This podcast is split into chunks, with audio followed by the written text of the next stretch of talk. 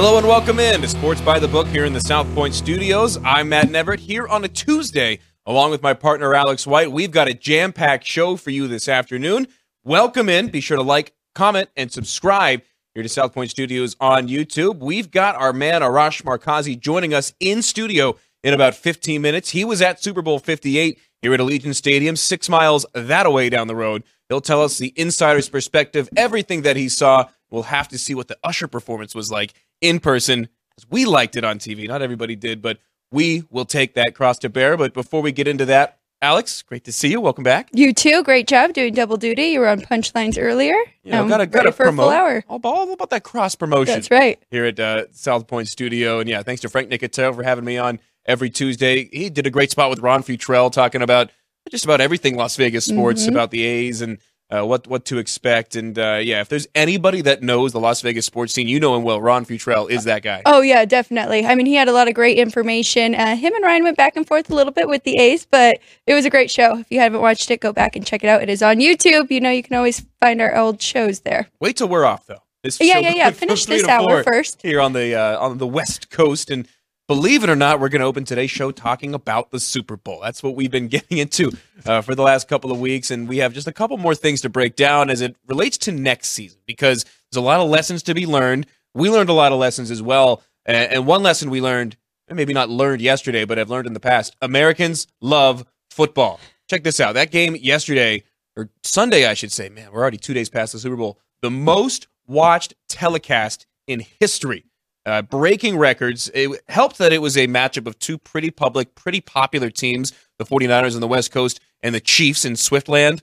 Uh, everybody and their brother not only wanted to watch the game, but had an opinion because I think that's important too. You're not going to get viewers if people don't have an opinion one way or the other. And with the way that this game was, especially with the betting line being as 50 50 and as close as it was, I think everybody had an opinion one way or the other on this game, and it, it reflected in the ratings. Matt, you're so right. I think um, Taylor Swift obviously did draw a lot of attention there. Being in Las Vegas helped a lot. I mean, everybody. I mean, they showed all the celebrities that were at the game. People knew celebrities were all over the city all week long. So I think that kind of drew some eyes as well. And you're right.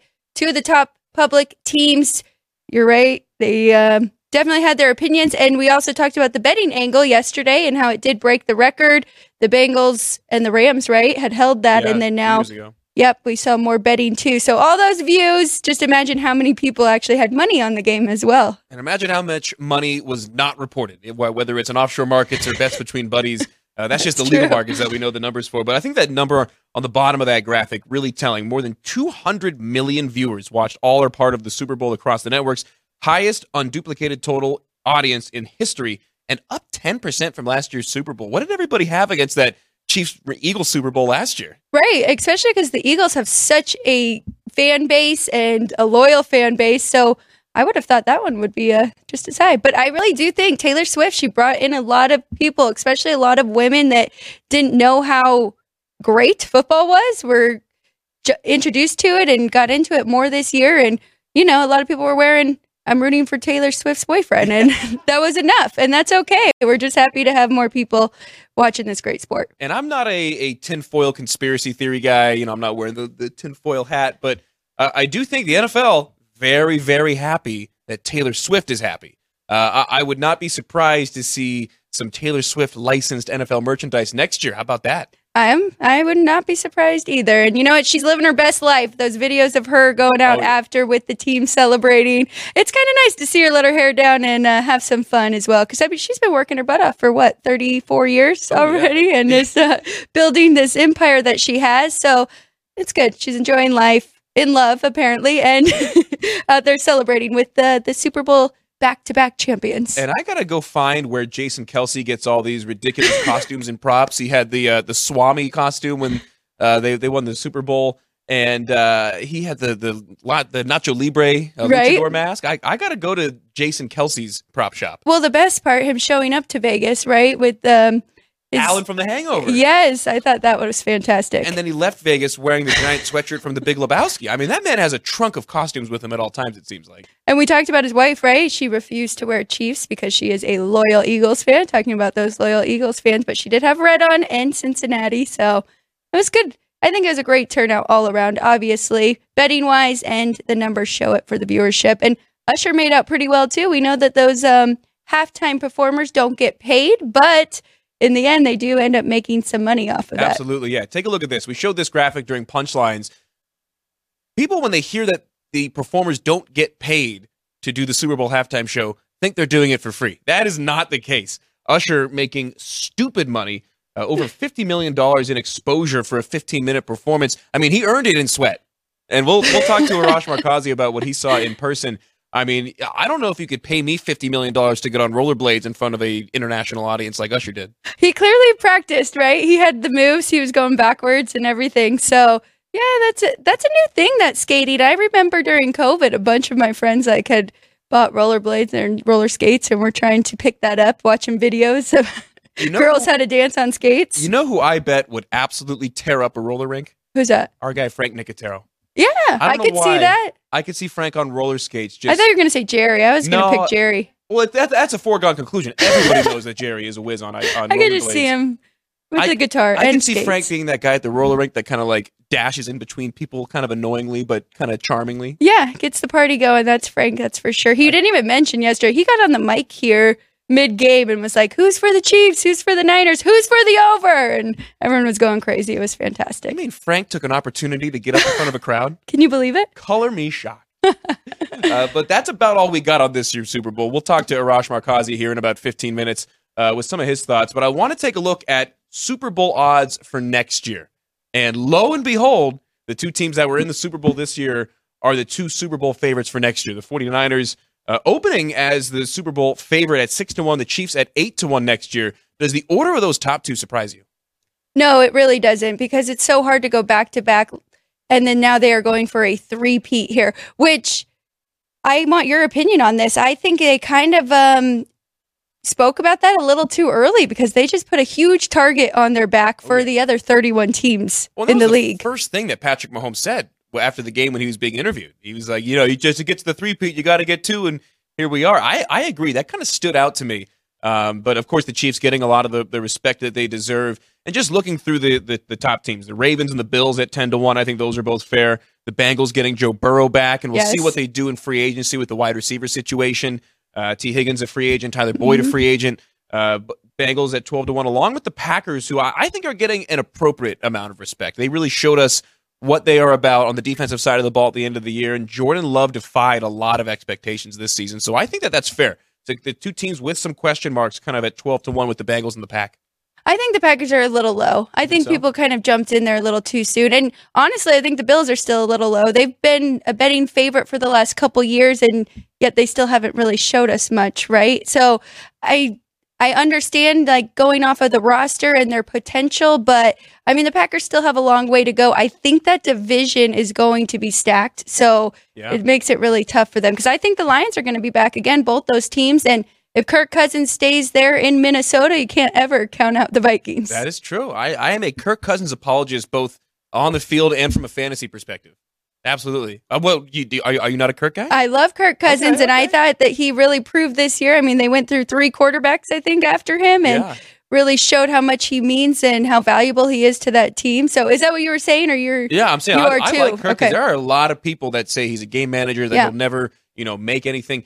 Keep in mind, he's never had a defense. I, I think the number that I saw at the end of the regular season, he's never had a defense that's even been top 20. That's crazy. At the very least, he's never had a top 15 defense to back him up. So when he puts up big numbers like he did at the beginning of this year before he got hurt, he's never had the support. Uh, so that that is interesting. The Vikings, by the way, at, at 50 to 1, uh, all the way down the list. Now, there's a couple of teams at 75 to 1 that I think are interesting. And I, would like to kind of get your thoughts on maybe the, the tiers of the teams at 75 to 1. Listen to these teams Broncos, Raiders, Saints, Giants, Buccaneers, who were a playoff team this year, and the Colts. Which of those teams with 75 to 1 odds do you think is going to be your best bet next year? Maybe not to win the Super Bowl. Who's going to be the best out of those?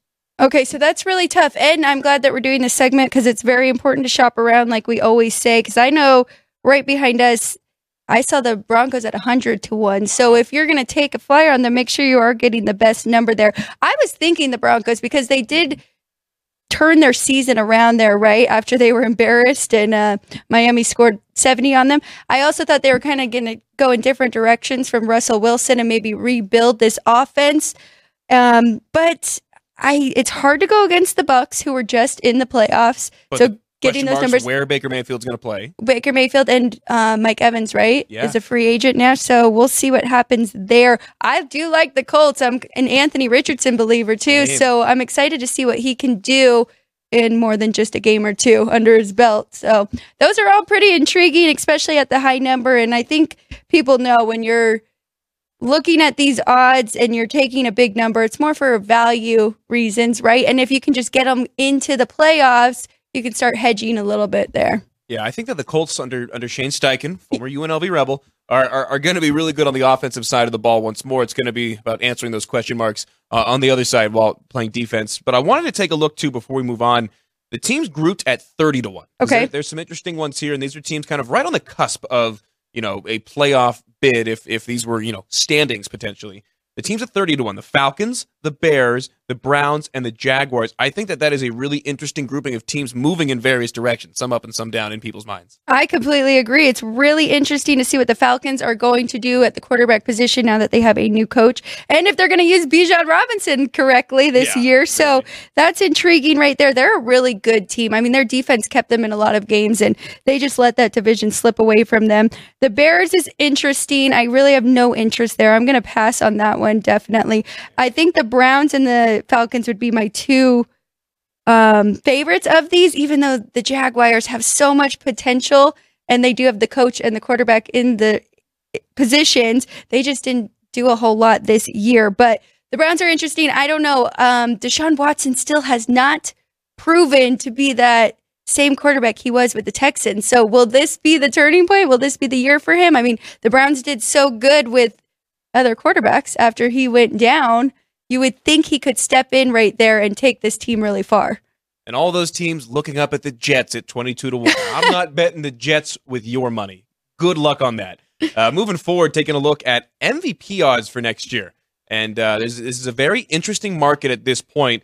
Patrick Mahomes, as of right now, the betting favorite at 6 to 1, with Josh Allen at 8 to 1, Joe Burrow at 9 to 1, right behind him. What do you think of this grouping of quarterbacks at the top?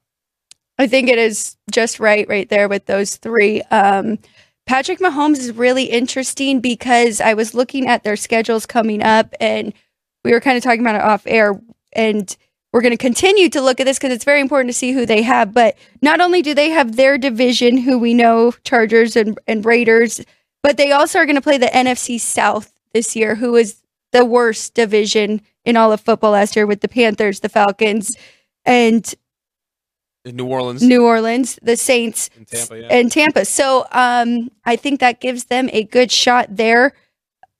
I don't know. I also think Mahomes could be, I mean, Burrow could be a comeback story here after getting hurt last year. So what do you think about those three? Who would be your pick? I mean, right now it's got to be Mahomes with what you said, and you got to consider the schedule as well because they don't give MVP to a, a losing team. You got to win games That's right. to win the MVP award. So I think that Mahomes obviously has the best advantage right now. They've got the scheduling advantage next year. Uh, and I, yeah, I think that this is a, appropriately priced. What do you think about C.J. Stroud ahead of Lamar Jackson, who would try to go back to back and win his third MVP? That is pretty crazy right there. But CJ Stroud, I mean, he definitely proved himself. It makes me nervous when a rookie quarterback comes out and plays that well. You can anticipate some type of regression. Now every team has film on them, right? So that one, uh, I don't know if I'd be jumping in the window to bet that. But Lamar Jackson back to back, I don't. I don't see that either. I think they're going to continue to work on this new craft and him passing more, right? And they did that this year and went away from him using his legs so much. So I think it'll be um, spread out between his offense there. Then uh, we can start looking at some long shots as well. Yeah. Well, the one I wanted to ask you about before we did get to those long shots, because I have a, a real interest in a couple of them. Justin Herbert at 14 to 1, getting a lot of confidence from the betting market because of Jim Harbaugh, because of all the changes coming to Los Angeles this year. I think that number's too high. And I think that he is supremely skilled. I think the Chargers are going to be better. They really can't get much worse than they were last year. Uh, I just don't see Justin Herbert leapfrogging. I'm, I'm just looking at the numbers right now. I, I don't see him leapfrogging Mahomes. I don't see him leapfrogging Allen. I don't see him leapfrogging Burrow or Stroud unless the Chargers just go off, and he is the reason why. He has to have the season of a lifetime to be the MVP next year. If you think about it this way, though, Matt, he does not have a good defense unless they really Another can that's never had a build. good defense. Right. So if they can build up this defense, but still, I mean, if they can get these wins, well, uh, you know, if their defense doesn't improve that much, it is going to fall on him, and he will be looked at for the MVP award. and a couple of long shots that we had talked about before the show. Surprising numbers, and the the historical facts don't necessarily back up laying your mortgage on these guys right now. But it is in- interesting to see Christian McCaffrey at hundred to one and Tyreek Hill at one hundred and twenty five to one. And you know, like like I said, running backs don't typically win MVP, especially as of late. You have to have an absolutely phenomenal season as a wide receiver to even be in the conversation. But listen to the other guys at 100 to 1. You're telling me that Christian McCaffrey has the same odds to an MVP as Will Levis, Geno Smith, and Bryce Young. I don't see that. And you know what?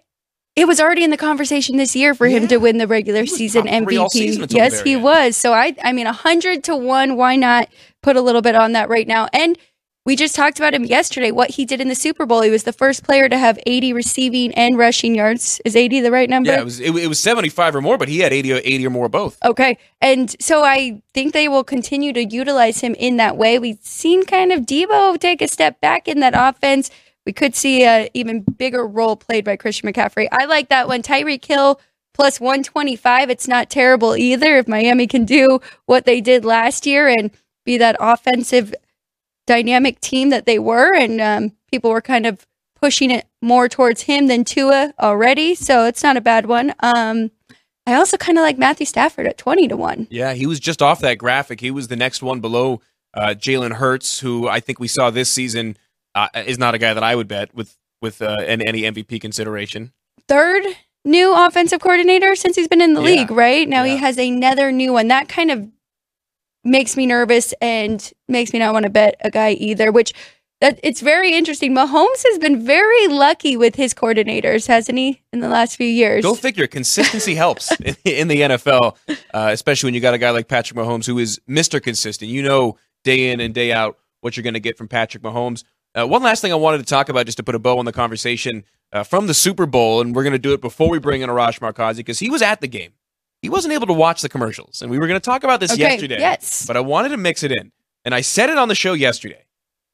People say the Super Bowl commercials are getting worse. The commercials aren't getting worse, people. Your expectations are just getting higher. I mean, it is the number one highest paid for commercials in the history of ever, $7 million for a 30 second spot. Yeah. Um, and it is every year a bigger and bigger deal. My beef, and we'll go through a couple of our favorites and least favorites here in a second, but my beef, Alex, is with these companies that A, release the entire commercial a week to two weeks ahead of time.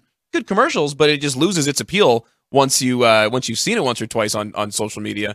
But the companies like State Farm that put out a trailer for a commercial. I don't care about the trailer. Show me the dang commercial. I am complete opposite. I love the trailer for the commercial. That's why Uber Eats was actually one of my favorite commercials because of the lead up with Victoria Beckham and her kind of introducing what they were getting at with the commercial coming up. And I didn't think it disappointed. I thought it was very good. So that's funny. We're kind of on opposite sides there, but I try to avoid them if if even if they do drop them before Super Bowl, I try to avoid it to wait for the actual day to watch it. So, what was one of your favorites? Because I've I've got a couple that I liked. I've got a couple that I very much did not like. What was one of one or two of your favorites? So definitely the Uber Eats with all the celebrities. So I pretty much p- pay the money, get get Yeah. get the celebrities in there, and I think you'll do very good. I also love the Dunkin' Donuts one. Oh, I thought that. That was one or two, and they made a lot of money because they sold those tracksuits, Yeah, and I didn't I didn't get one. and now they're going for a lot of money on eBay. So I missed out.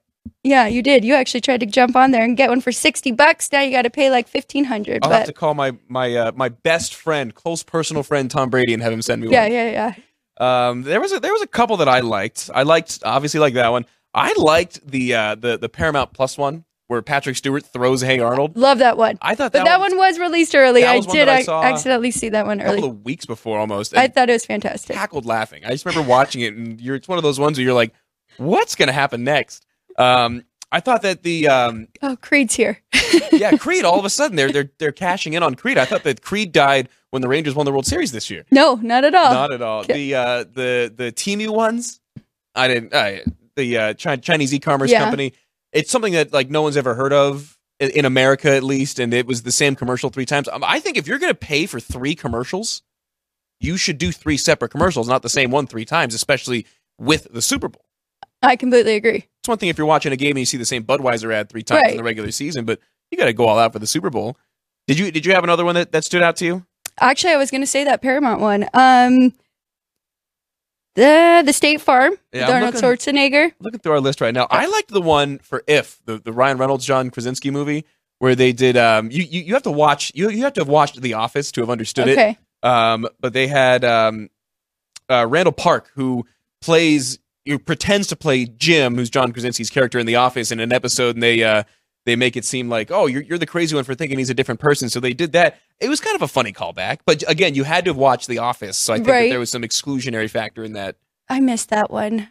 yeah, Um, because you were here. You went you went back and did the research yourself and watched these, right? right. I mean, I saw a few, but I, if I'm here watching the game and I got to get up to get food or go to the bathroom, I'm, I'm not missing the game. So I had to sacrifice some commercials here. But yeah, I thought overall they they did a really good job. Um, the Popeyes one was I like that. was one. very good. I like that one. I two more that I really liked. I loved the NFL Sunday Ticket one, where they That's had the right. bird themed teams all flapping their wings and. Uh, just I was that was another one where I'm like, all right, what's gonna happen next? What team? I'm trying to go through my head. Okay, the Ravens are coming. Oh, there they are. Here comes the Cardinals. There's the Cardinals. I thought that I thought that one was really funny. Although I've heard mixed mixed opinions on that one. I thought it was very strange. I didn't really know what was going on, Right up my but alley. Yeah, but I, it definitely stuck with me. So I think that's important. that was a good one. And then I loved my number one favorite Super Bowl commercial. Commercial. Michael Cera for CeraVe. Oh my gosh, yes, I forgot about that one. That was fantastic. the part where he's rock climbing and rubbing the lotion on the rocks, and then uh, cuts to the end, and he's like pitching it in, a, in an ad meeting, and he's like, "Get it? Because Cera's my last name," and nobody says a word. Right, and I was on um, Twitter or X yesterday, and they had an advertisement pop up, and it said, "Not done by Michael Cera." They're so that was pretty good. They kept playing on it, which is important. I also saw something. Did Kanye West have a commercial? He, I don't think he had a commercial. He had a a, a listening party for his new music. Okay, because I saw that he paid the seven million for a 30 second spot, but didn't put have the money to make a commercial, so he did it on his phone. But I didn't Interesting. look up if No, I, I actually saw a little 30 second that must have been broadcast adjacent, like right around it. 'cause I think I just missed it. Um, before we get Arash on, last question: Is there one that you did not like? Was there one that you saw and it just didn't do anything for you? Because I, I certainly have one. no, I don't think so. I'll let you take this. The one that I didn't like was the MG, uh, the M and M's. I almost said MGM. I didn't mind the MGM one. The M and M's one, uh, the almost champions Ring of Honor. Um, D- Dan Marino was in like three commercials in the first quarter of the game. What what year is this? I thought that it, it was a funny premise, but just just missed the mark. yeah, I thought it was. I thought it was okay. I mean, Scarlett Johansson jumped in there too, kind of uh, poking fun. Um, but I forgot to bring up too the Mountain Dew one. I thought was great with the blast with Aubrey. Aubrey Plaza. yeah. Yes, I thought that was really She's funny. funny. We're talking about consistency with Patrick Mahomes. You will never find a more consistent person than Aubrey, Aubrey Plaza. She plays the same exact character, whether it's her or a, a, character that she's That's playing in funny, yes. movies. I big Aubrey Plaza fan. Uh, but yeah, our favorite Super Bowl commercials, only because we didn't get it in yesterday. We're going to step aside here on Sports by the Book. Our man Arash Markazi is here. We're talking Super Bowl, putting a bow on Las Vegas's first big game. Don't go anywhere. Sports by the Book back in two minutes. South Point offers all the types of entertainment you'd expect at a first class Las Vegas resort. Did you know our 400 seat showroom is one of Las Vegas's top destinations for live entertainment? Enjoy live performances by classic Vegas entertainers, bands, and today's hottest comedians, plus a rock and dance floor. You can also enjoy live entertainment at the Grandview Lounge, where you'll feel all the vibes of old Las Vegas. Enjoy the music, and if you love to laugh, don't miss The Dirty at 12:30, our very own free comedy show. Every Friday night at 12:30 a.m. in the Grandview Lounge. The Dirty is 100% free, so arrive early. Go to southpointcasino.com or call the box office at 77136 for today's performances at the showroom and the Grandview Lounge.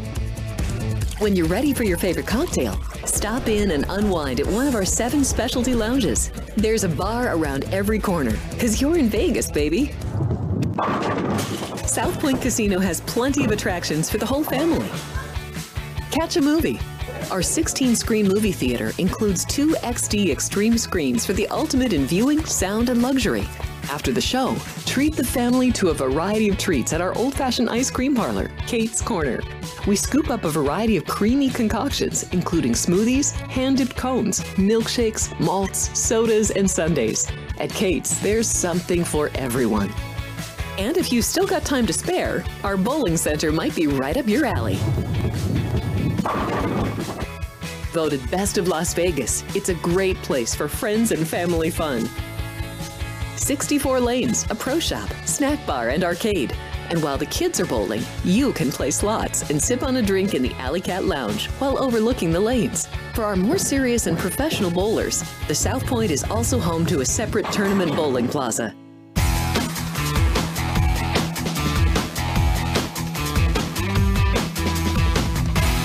Welcome back. It's Sports by the Book here from the South Point studio. Be sure to like, comment, and subscribe. We'll read your live comments off towards the end of the show as we go to 2,000 subscribers. And we're back with our good friend here in the studio. He joined us last week from Radio Row. He's joining us here after a really crazy Super Bowl 58 for all intents and purposes, it's our man Arash Markazi. Arash, thanks so much for stopping by to recap the Super Bowl with us. Thanks for having me. Like I wanted to come on last week, but there was just so much happening on Radio yeah. Row. Uh, but happy to be here. Thanks for having me. I mean, there was the Clydesdales here last week. About that was about as big uh, celebrity yeah. as, as, we had actually in the house at South Point. So I don't blame you for uh, for getting. That must getting been awesome. Yeah, yeah. Were you were you here for that, Alex? I wasn't. I actually did. I met them the day before. We did a little uh, video. Picture, yeah. Yes, but I wasn't here when they came to the sports book. I did watch Frank's show though. It was yeah, fantastic. And, and they put their bets you, in. Were you, were you here for that? Majestical, in the words of our, our lovely director. And yeah, I don't know why the, the Clydesdales scare me. Horses in general, oh, interesting, kind of scare me. But the the Clydesdales just because of how big they are. Uh, and th- did you know that this is their western home? When the when the Clydesdales are on that. the west coast, they hang out at the facilities here at the South Point. Wow, that's yeah, a fun fact. Enough about the South Point, though. We're talking Super Bowl. Uh, and, and, you were there. You you told us last week that you had covered what 10, 12 Super Bowls. I think ten. Okay, yeah. So this so. was number number eleven for you. What was what were some of the differences? What were some of the unique things that Las Vegas did for a Super Bowl that you might not have seen in other places? Well, I told folks this before and they, they were kind of confused, but I said it would be the smallest attended Super Bowl just because of the size. Mm-hmm. Uh, they had to take over some sections for the media and things like that. So six, 61,000 smallest attended, uh, not including the pandemic year in Tampa, which was half attended. But, um, again, so when I, when I told people, like, if you find a ticket and it won't be cheap, you're going to have a great seat. I mean, you know, we talk about 60,000, you're right on t- top of it. Um, one of the reasons that the league loved Vegas is the footprint. So no matter where you were staying, like on the strip, it wasn't a long commute. Again, you, you've been at some of these places, like when it's in Phoenix, the game's in Glendale. So, yeah. like, good luck yeah. finding like an Uber or yeah. like a ride there. So, I said, you know, I mean, the great thing about Vegas is that there was no, you know, traditional tailgate, but the tailgate, as you know, on a normal game day Sunday is at the sports book, is mm-hmm. at the casino. So, it was fantastic, I thought. And that the last part that you had brought up, pretty similar to what we've seen with the Raiders, yeah. especially U- UNLV also plays in that stadium where the tailgate scene is not that great on the grounds yeah. of the stadium, but it's because everybody does it elsewhere and then matriculates into the stadium. And uh, it, it is just a little bit different, like you had said, footprint wise. And I thought it was interesting before the game even happened. Roger Goodell and the NFL came out and said, "Yep, they're in the rotation. Yeah, it's coming back to Vegas." I thought that was very interesting. They must have absolutely been enamored with what they saw in the whole lead up to the Super Bowl. Tell, tell us what you have seen in your eyes from that that lead up how the game was kind of constructed and maybe how they do it a little bit differently here than other places again it was really about that footprint where like as soon as you got here and whether you checked into your hotel i mean like everything was kind of connected and if you know vegas so well enough you didn't have to take like an Uber or Lyft. You can get, get got on right. the monorail or things like that. Uh, but again, there's so many great Super Bowl towns that are not connected. I'm from Los Angeles, and I really hope that we're in the rotation, and we are. Again, the fact that we hosted in 21 and we're going to get it again in 27, um, but it's so spread out whether you're in downtown or the South Bay or Los Angeles or something else. Vegas is so great in that respect, where where the entire week from like like all the parties, they were right on that strip. Um, And I think the league really loved that. You didn't have to commute too far. That is great. And that's funny you bring up LA because I was going to say, do you think there was, because from our point of view, from the outside looking in, it felt like there was so many big names, so many celebrities here all week long, just walking up and down the strip. You could be at any casino and run into somebody. Of course, you probably see that in LA too. But Yeah. compared to other Super Bowls, would you say that there was a lot of big names that showed up? One hundred percent, and I and- I say this with all like love and respect. I mean, no one. I mean, like everyone in Los Angeles views Vegas as as, as if it's like a part of our community, a Yeah. part of our town. And so, uh, you know, when I start, started my company, this the uh, Tribune, I, I, I said. I want to cover this region because this region, not just the city, is going to be the sports hub over the next, you know, 10 years when you talk about the Olympics and the World Cup and the Super Bowls and the Final Four and things like that. Like LeBron James is here. LeBron James has been very specific. He doesn't want to just like own a franchise. He wants to own a franchise in Las Vegas. And again, it's because it's hot and people want to be here, but it's such a short flight, it's such a short drive. And, and so I think people, whether you live in Los Angeles, you're like, oh, the Super Bowl's in Vegas, we got to go. Right. You'll never find a shorter drive than the four-hour jaunt from Los right. Angeles to Vegas for folks that are going in that direction specifically. Exactly. Uh, one of the things that I thought was interesting, just combing through your, your social media last night, were some of the prices of concessions that you had posted. Now, NFL concession prices are, are out of hand. There is no way around it when you compare it to years past and, you know, just the economy in general. Yeah. I was surprised to see, and we've got a graphic here, they didn't really gouge you for prices of concessions at the Super Bowl. No, you know, and the reason that, that I posted it was just to show fans what it cost. But again, it was not unlike a normal Sunday um, in Las Vegas. Uh, you know, I saw Chris at the South Point po- post the prices. You're not going to get better prices on the South Point or better hot dogs, but you know, not bad really considering. Uh, again, you would think that the Super Bowl would come in. The concession stands were the same. If you've been to a game there on Sunday, same food, same fare, same prices. So again, not too bad. But it was interesting how uh, that took off again. So, so many people saying, "Oh, that much for like a water, that much for a beer." Uh, yes, if you go to a pro football game, generally on a Sunday, that's what it will cost you. When Vegas residents are also conditioned, uh, those are kind of Oh, right, exactly. casino concession prices. yeah. Yeah, they really are. What did you think of the overall game? A little bit of a slow start, Yeah. but we got overtime, so I think it didn't disappoint. No, exactly. I mean, I mean, like a terrible first half. I mean, that we- we could say that it was not a good first half. Amazing halftime. Um, you guys are a little bit younger than me, I think. I mean, for for for, for me, that I, I- I'm like. Oh my God! It's ludicrous. It's. I mean, I, I was losing my mind. It was Usher. It was, so that was for me. It was a top five halftime show. Uh, I was sitting next to Steve Carp, an amazing columnist in Las Vegas, uh, a little bit older than me, so he didn't like it as much.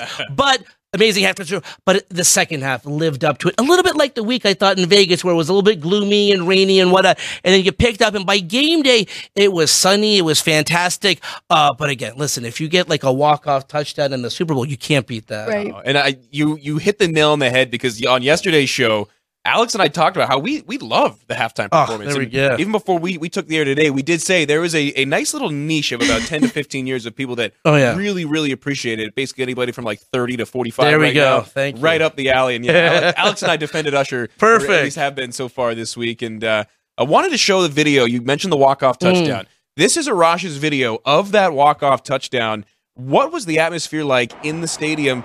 Because I'm sure there were some people not only on the field but in the stands that didn't know that that was the end of the game. It was, you know, I was familiar with the rule. I was amazed at the number of San Francisco players who not only did not know the rule, but actually said they didn't know the rule because I would have kept that to myself. but um, uh, it was an amazing moment, and, and it- it- you really are watching history. And I've been lucky enough to cover the two Super Bowls that went past regulation. This was incredible, though, because you know I- you, you're watching history. You know, I've been so lucky to cover Tom Brady and now Patrick Mahomes, and I, and I do think we are seeing the beginning of sort of that next. And this this was the moment I was like, oh, like that, that, that that's amazing. You know, Patrick Mahomes dropping to his back and his knees and like just saying like, what an amazing uh, time period. And and um, and I think in these moments, I really try to like capture it. Yeah. So while you know sometimes like I'm doing that, the reason the focus was not great I was like I want to watch this, but I, I kind of want to capture the moment Yeah. and the scene. But it, it was what a great Super Bowl, and I was so happy that, that that Vegas had that because you can't control the weather, you can't control things like that, you can't control how good the game is. To get a game like that, to get a finish like that was incredible. Did you guys know that Oz the Mentalist had, when he was on Hard Knocks with the Jets, that he picked Mecole Hardman out of all of them and asked what the Super Bowl prediction would be? I you had guys heard that, that? because again, like he switched teams, but he still won and he beat San Francisco, right? Right, I mean, he so still was picked that it would be against San Francisco, right? He just didn't know it would be with a different gotta team. go I check thought that was pretty crazy. I come to the sports book, you know, next time I'm thinking the South same Point. thing, right? Yeah, where is this guy? I thought that was He's pretty got a new uh, career path after the whole Oh, mental 100%. Yeah, Oh just getting into the, uh, the, the the sports betting racket. Uh, we're joined by Arash Markazi, uh, founder CEO of the Sporting Tribune, and uh, really, I, I've been calling you a, a sports culture maven because Oh, you're, you're kind of all over the place, that. covering a lot of different things, not just the game on the field. But you know some of the things going around it. And that's why I thought you had a really cool perspective on Radio Row, what Mhm. Las Vegas has been like with the Super Bowl, and we showed the video of your view of the walk off Super Bowl. Uh, you you have a pretty good social media following. That one's done over twenty thousand or so views. This next one though has done over six figures because Oh. it got shared around. Tell us about this particular moment when a couple of fans. Oh yeah. the field.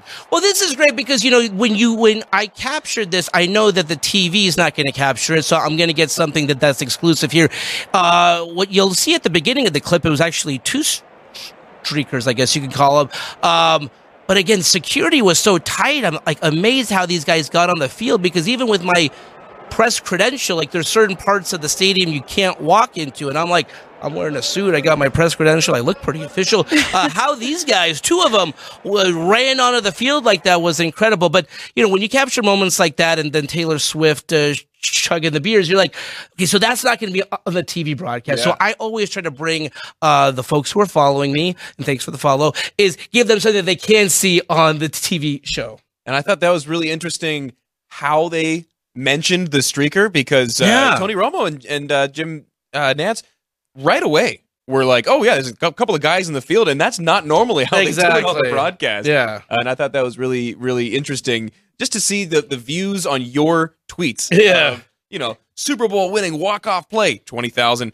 Idiots running on the field, hundreds of thousands, um, and and you brought up the, the, the. Taylor Swift and the, really the celebrity aspect in Yeah. general, and of course the Super Bowl a who's who of basically every industry, but the Super Bowl even more so. Um, and we we kind of already talked a little bit about it. What was your favorite celebrity sighting? Maybe whether it was someone that you have liked personally, or maybe someone that you had met or saw that was doing just something really cool. It's interesting. I mean, I, I think like LeBron James being there with Draymond Green. I mean, we, we've always wondered in Los Angeles, like, you know, when are these guys going to team up with the Lakers? Uh, because these guys are like really close friends. So the fact that they, I knew LeBron would be there because they had some time uh, between games. Uh, they played tonight, but then I, I knew, okay, like LeBron's going to be there. Uh, just looking at the suites.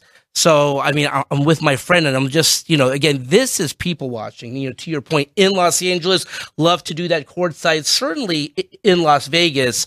Uh, by the way, the people's fascination with Las Vegas was amazing. Like, like they wanted to know where the teams are staying. Oh, they're all the way in Lake Las Vegas. The majority of the country had not even heard of Lake Las Vegas. And I hope that they maybe go check it out at some point just because it is nice out Oh, there. And they were like, oh, the media hotels at the Luxor. I'm like, the Luxor is not the Wynn, but it is a fine hotel. It's right across the Hacienda Bridge from the stadium. So I I think people love Las Vegas. They love the spectacle of Las Vegas. So I mean, I think that's why celebrities, when they hear of the Super Bowl being here or the F1 or whatnot, they want to come here.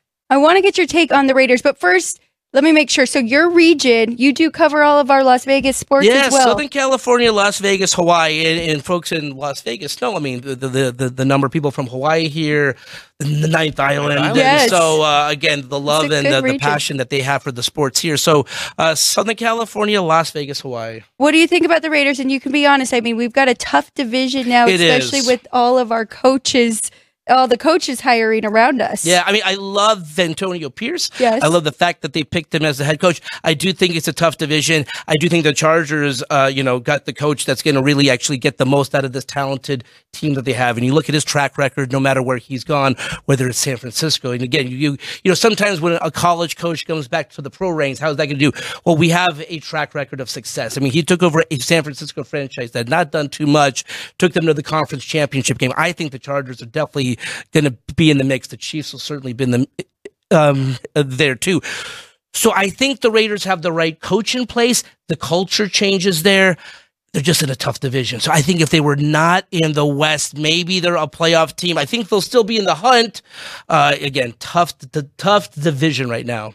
Yeah, you mentioned Harbaugh with the 49ers. He got he got a bad beat getting run out of there originally. He really did. Again, that was the. I mean, it was the, the only bad season. He was a 500 coach, but you look in the three seasons previous previous to that, 13 wins, 13 wins, 12 wins, had them always in contention.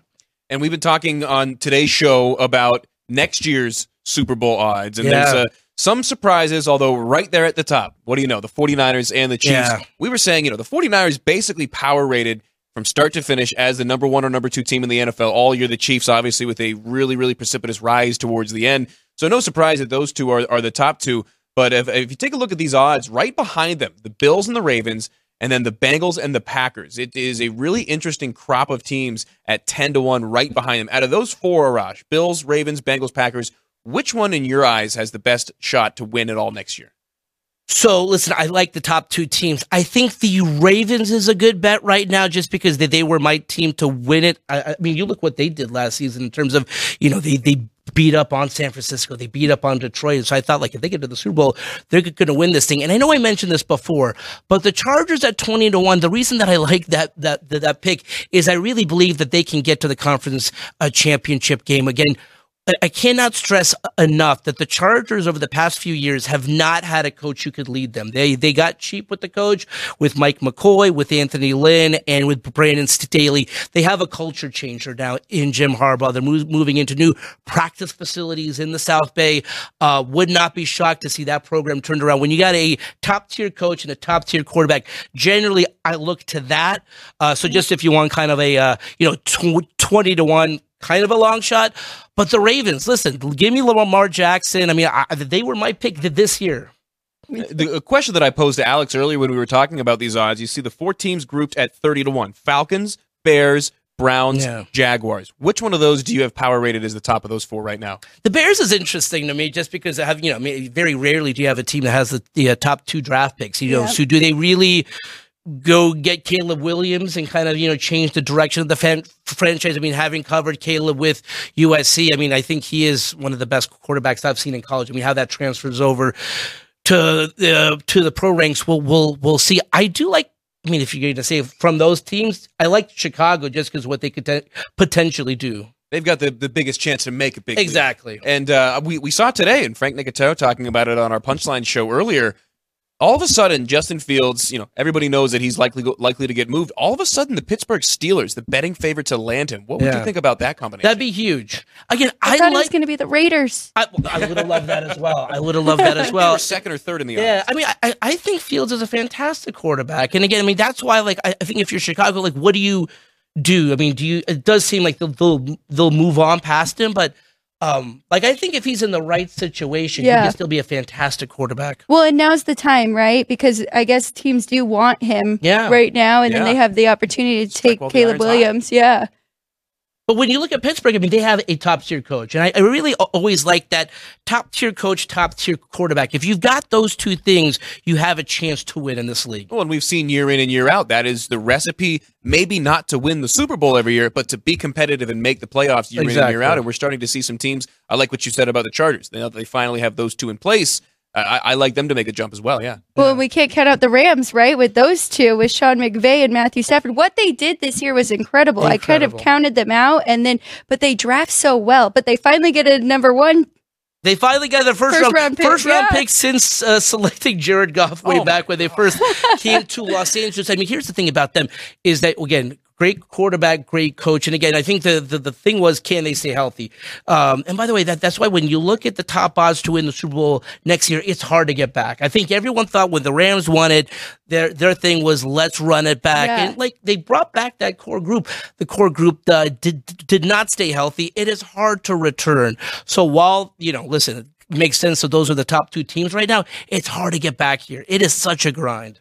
And Arash, before we let you go, wanted to ask you about an NBA game tonight. Yeah, The Lakers at home playing against the Pistons. They are a 12 point favorite. That's a big number. Uh, and with the way that the Lakers have been going recently, they haven't been covering those big numbers. What do you think of this matchup tonight? Don't like them to cover. I mean, it's just, just generally speaking. I mean, that's a big number for them, but I, I do like them to kind of make a run right now. I mean, so now the trade deadline is done. We, we looked at the at the trade deadline a year ago when they made the big moves that they did, uh, getting D'Angelo Russell and Rui Hachimura and Jarred Vanderbilt. They had to do that.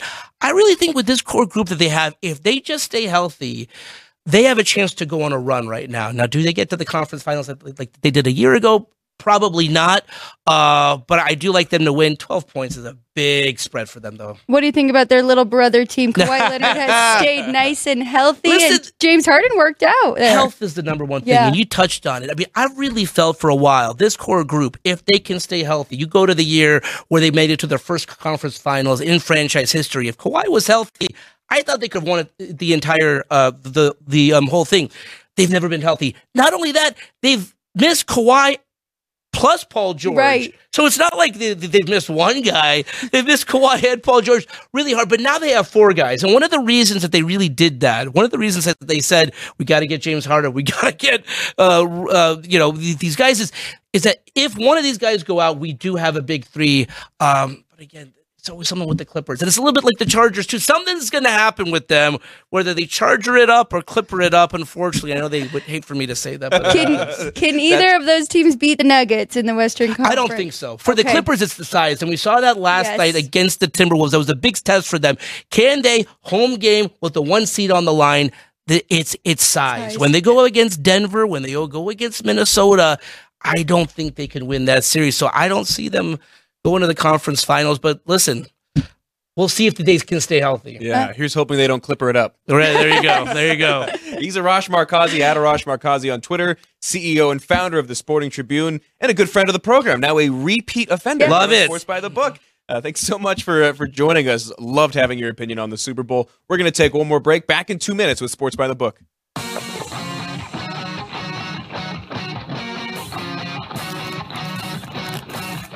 Once you've satisfied your hunger, get ready for more of the hottest casino games in Vegas. Our 24 hour, 30 table non smoking poker room proudly hosts all the most popular poker games with a variety of betting limits. Visit the poker room for a schedule of daily tournaments. Whether you're going to hold 'em or fold 'em, the best place for poker is at South Point Casino. You'll notice that our craps tables are usually the loudest in the casino. If you've never played, join one of our free craps lessons to find out what makes this game so exciting. Check with the craps dealer for schedules and give it a roll. Bingo is also an exciting way to spend your time. We offer seven sessions of bingo every day. Bingo! And each session includes a cash ball jackpot, 12 bingo games, a progressive double action game, and a $10,000 bonus coverall. Electronic units are available. If you haven't played bingo with us, give it a try today. Guests can also get in on the action at our one of a kind race and sports books. Two separate rooms designed to maximize your experience and comfort. Our sports book, with over 400 seats, puts you right in the middle of the action, 24 hours a day. The friendly ticket writers are happy to help, and it's conveniently located next to the famous Del Mar Deli, where you'll find supersized portions of delicious deli items like roast beef, pastrami, and Reuben sandwiches, or soups, salads, and pizza plus spectacular desserts fit for a king. And right next door is the Racebook. Over 150 seats, each with its own TV screen. There are 16 interactive player terminals, so you can bet right from your seat.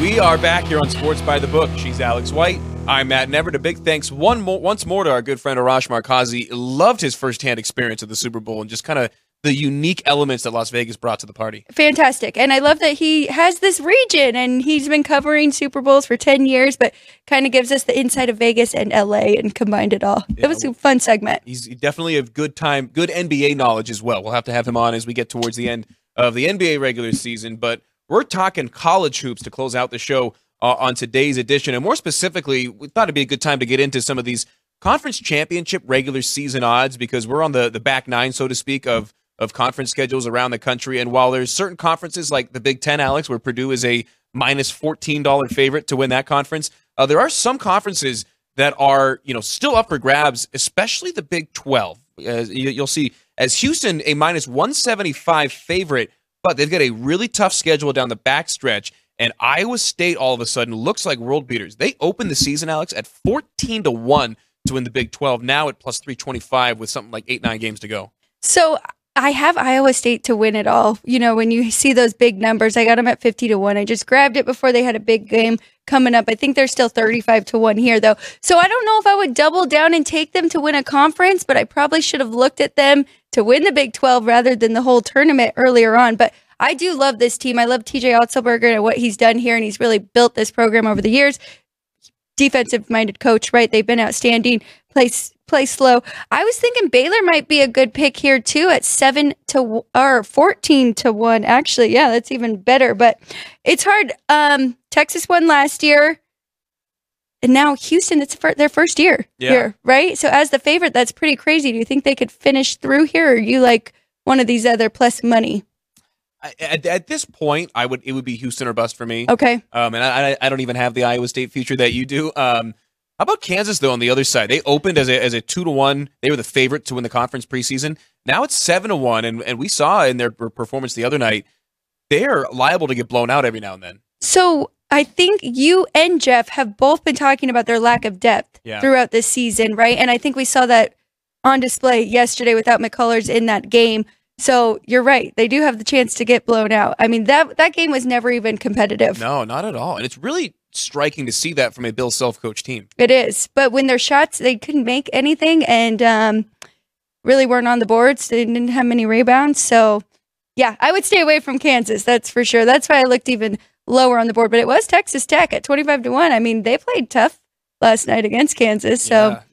Might be a little shot there. But I like Baylor. Baylor's a good team overall, and it's funny because if you look at KenPom and you look at the conference, really it's Houston with the offensive and defensive mm-hmm. efficiency numbers, and then everybody else is very good offensively or very good defensively. Nobody is v- really balanced, except for I would say Baylor is is the next best. But Taking a look at a couple of other conferences here, we'll we'll fly through these ones. Next up, the SEC. Uh, Alabama and Auburn, normally the two of the top favorites to win it in football. Here we are in uh, mid February, all of a sudden. They're the top two favorites to win the SEC. Alabama laying a dollar and a quarter, uh, rather getting it. Uh, Auburn plus 210. Tennessee at plus 275 would be my dark horse pick. And then uh, I, I threw the Gamecocks on the graphic as well. South Carolina at 10 to 1, having their best season on the hardwood in uh, over 20 years. I I think Tennessee is a team with the way that they play on defense. They've got a ton of big man depth. I think that it's either Alabama or Tennessee in my eyes. And if you want some value, the Volunteers might be my pick. okay, how hard is it to go back to back? Because Alabama did win last year, so they would have to repeat here. But I mean, I like Auburn. I I've liked them all year long, and Vinny's been a big fan of Auburn too in that in that conference. Um, I also do like Alabama overall, though. So I don't know. This is a tough one. I would. Um, I think you're onto something with Bama or uh, maybe a um, throwing a dart there with one of these. Yeah. Uh, you, you said that this conference is tough. You want to go to the toughest conference in the country to pick right now? The Mountain West. Mountain the West. Mountain West has, as you'll see, six teams with a really a, a legitimate shot. And this doesn't even Mm-hmm. include UNLV, who is a game back in the loss column. They're a game and a half out at 25 to 1. They are a real dark horse, our local team here. Uh, Utah State, under first year head coach Danny Sprinkle, I think he is a top two or three candidate, if not the candidate, for national coach of the year with what he's done, bringing in an entirely new roster. This is a team that returned zero points from last year, and all of a sudden they're the betting favorite to win what is, for all intents and purposes, the most competitive conference in the country at this point in the regular season. Don't count out San Diego State. They made it all the way to the national title last year. New Mexico, a really, really strong team, but uh, they are pretty topsy turvy. It's either up or down for them. Colorado State, I think, is one of the most consistent teams with what they've been able to do with Isaiah Stevens, and then Nevada and Boise State, both at eleven to one. Is there one of these teams that jumps out to you with the odds? I don't know if I'm allowed to say it, Matt. I, I think I know what you're going to say. I would look at Nevada here at 10 to 1. I think, um, I mean, they just had two big wins. I think it was SDSU and Uh, Colorado State. Colorado State, right? Two two ranked wins. They kind of, but that's how this conference goes. So it's really just throwing a dart with them. But I do like UNLV too at 25 to 1. I'm still confused on why New Mexico isn't the betting favorite here. because they are in uh, KenPom rankings number one in the conference. Right. Um, I think it's a lot of recency bias. That lost to Okay. UNLV, this, this New Mexico team ha- has lost two of their last three, so I'm sure these odds the other day uh, may have been reflected a little bit differently. And we'll revisit these odds next week just to kind of see um, with with this week's results how they play in. But yeah, this Mountain West, top to bottom, I, I mean, this is a league that if they didn't just cannibalize themselves, would get five, six bids every year. It's crazy. So you did um beginning of football season through a dart, picked UNLV there. Um, are you thinking that again for Mountain West basketball, or what do you think? It's funny. It's actually here, and you would think it would be a home court advantage, but that hasn't worked out for the Rebels in quite some time. Yeah, not necessarily. Well, it, it, it is because it has been here for so long Yeah. that all these other schools and fans of these schools make their plans to come out here. So there isn't as much of a home court advantage Right. as you would expect. I was just out at the pit engineering for UNLV basketball on the radio. That's a huge home court advantage. It is incredible out there. But uh, yeah, Mountain West should be really, really interesting here at the beginning of the uh, beginning of March, and uh, we'll we'll hit some of these other conferences throughout the week. But I want to get into tonight's matchup. Uh, one game that we both are on. Did were, were you on this game that started at three thirty? Marquette Butler I am. we we are both on Butler. Uh, it has not worked out for us so far, but it's a long game. But in terms of the games that start at four, one of the games that you and I are both on the same side and looking at Iowa State, number 10 team in the country, taking on Cincinnati in Ohio, number 617, 618 on the betting rotation. The Bearcats laying a point and a half. This game starts at four on ESPN The Deuce.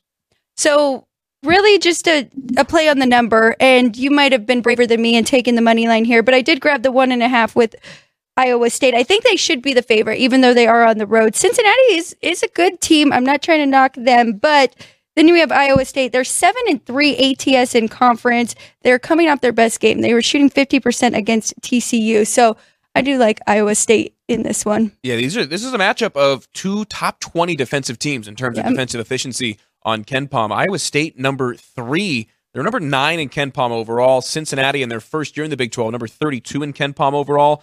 Uh, big trend for me in this one. Uh, Iowa State 5 and 1 in their last 6 games, both straight up and ATS.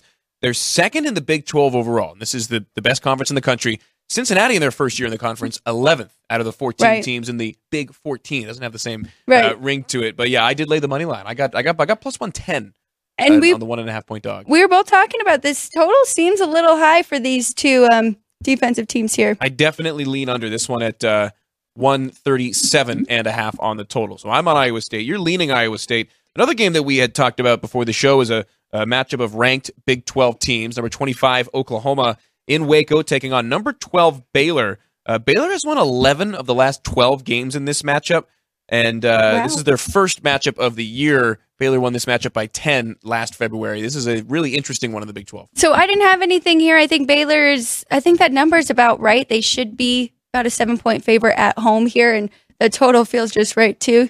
Did you like anything in this one? I am on the Bears. Okay. I, I got six and a half. I bet it a little bit earlier. You see, it's at seven behind us at the South Point now. I still don't hate it at that number. Uh, Baylor right now shooting 39.8% from beyond the arc. That's fourth in the country. Uh, not a team that normally shoots that well from behind the arc, and also playing in their first year at a new home arena. They're 12 and one at home this year. Their only loss was a triple overtime heartbreaker against TCU, who was ranked at the time. Right. The Big 12, everyone basically has been ranked at this point of the year. Absolutely. Uh, so I like the Bears. Um, what's one that, that, that you're looking at? so I do have a underplay today. Yeah, I am uh, Colorado State and SDSU Mountain West, baby. Mountain West. I went under forty here. Colorado State seven and three to the under. I just think we'll see a de- defensive battle between these two. Okay, I like that. Yeah, too. this is these are two teams that typically play well. San Diego State playing at home at Viejas Arena, one of the best defensive teams in the country. You want to talk about another Mountain West team with a pretty supreme home court advantage. And uh, again, with Yes. Colorado State, consistency. You know what you're going to get. They give a good defensive effort, and Isaiah Stevens, their floor general point guard, typically slows the pace down. So I, I, I like that underplay under 140 I think in CSU San Diego State. one of your favorite players in the country. He is. He's the best distributor in my eyes in, in all of college basketball. Isaiah Stevens, uh, one of the most underrated and unheralded point guards in, in all of basketball right now. Uh, another Mountain West matchup, and we, we talked about these guys New Oh, yeah. Mexico at Nevada. All of a sudden, the Mountain West, because of the fact that they cannibalize themselves, no ranked teams basically for the first time all season. This one's 649, 650 on the betting rotation. Uh, Nevada laying two and a half points, and I think you and I are both on the Lobos. I I took the points here with New Mexico. I just I I think they should still be favored too. I think they you're right. The recency bias.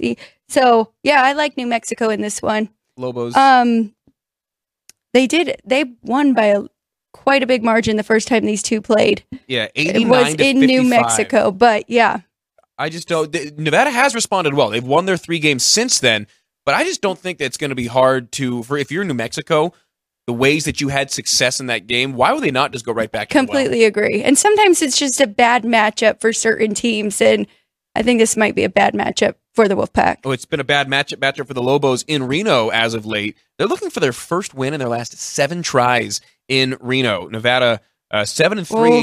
ATS in their last ten against New Mexico, but this is a different New Mexico team. They go the way Jaelen House goes. He was out of sorts in the game against UNLV last Saturday. I think he is a Yeah. real get back off the mat game. And uh, yeah, you and I are both on the Lobos. I did money line. I love my road dogs Okay. on the money line. Uh, last one that we'll talk about here before we take off 645, 646. UCF at number 19, BYU. This is a Oh. big number for the Cougars, but I like BYU to cover this. I mean, BYU is a lot better at home. They proved that all season long. So that's the only way I would look at this one is the Cougars, but I didn't play it here. I, I don't hate the total as well over 143 and a half, now 144 and a half.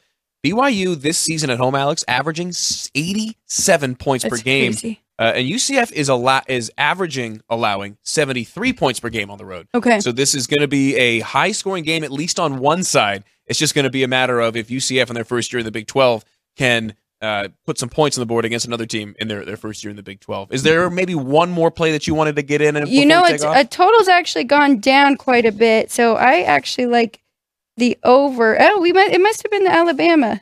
No, Mississippi and Kentucky. Ole Miss, Kentucky. and Let's it's a very high total, but I, I think it's down to 162 and a half now. Right before we started the show, that's what I got it at. So Mississippi seven and three to the over on the road. They are 243rd in pace. Um, then we have Kentucky 12 and two to the over at home. So this is actually the fourth, 14th quickest team, 72.4 possessions per game. Ignore Mississippi's pace. Kentucky is going to control this game. They are at home. They're the far better team. So I think they'll control the pace in this one. 14th quickest team in the nation. Alex, you're going to love this. It's down to 162 behind us. Very good. So thinking over, Alex likes in Ole Miss and Kentucky. That'll do it for us today here at Sports by the Book. Big thanks to our guy Arash Markazi for stopping by in studio to recap his in-person experience at Super Bowl 58. A big thanks to Jerry, Ann, and Andrew behind the glass. For my partner Alex White, I'm Matt Neverett saying thanks so much for tuning in. Jeff Parles back in this chair tomorrow for Sports by the Book, 3 to 4 here on the West Coast. Until then, so long.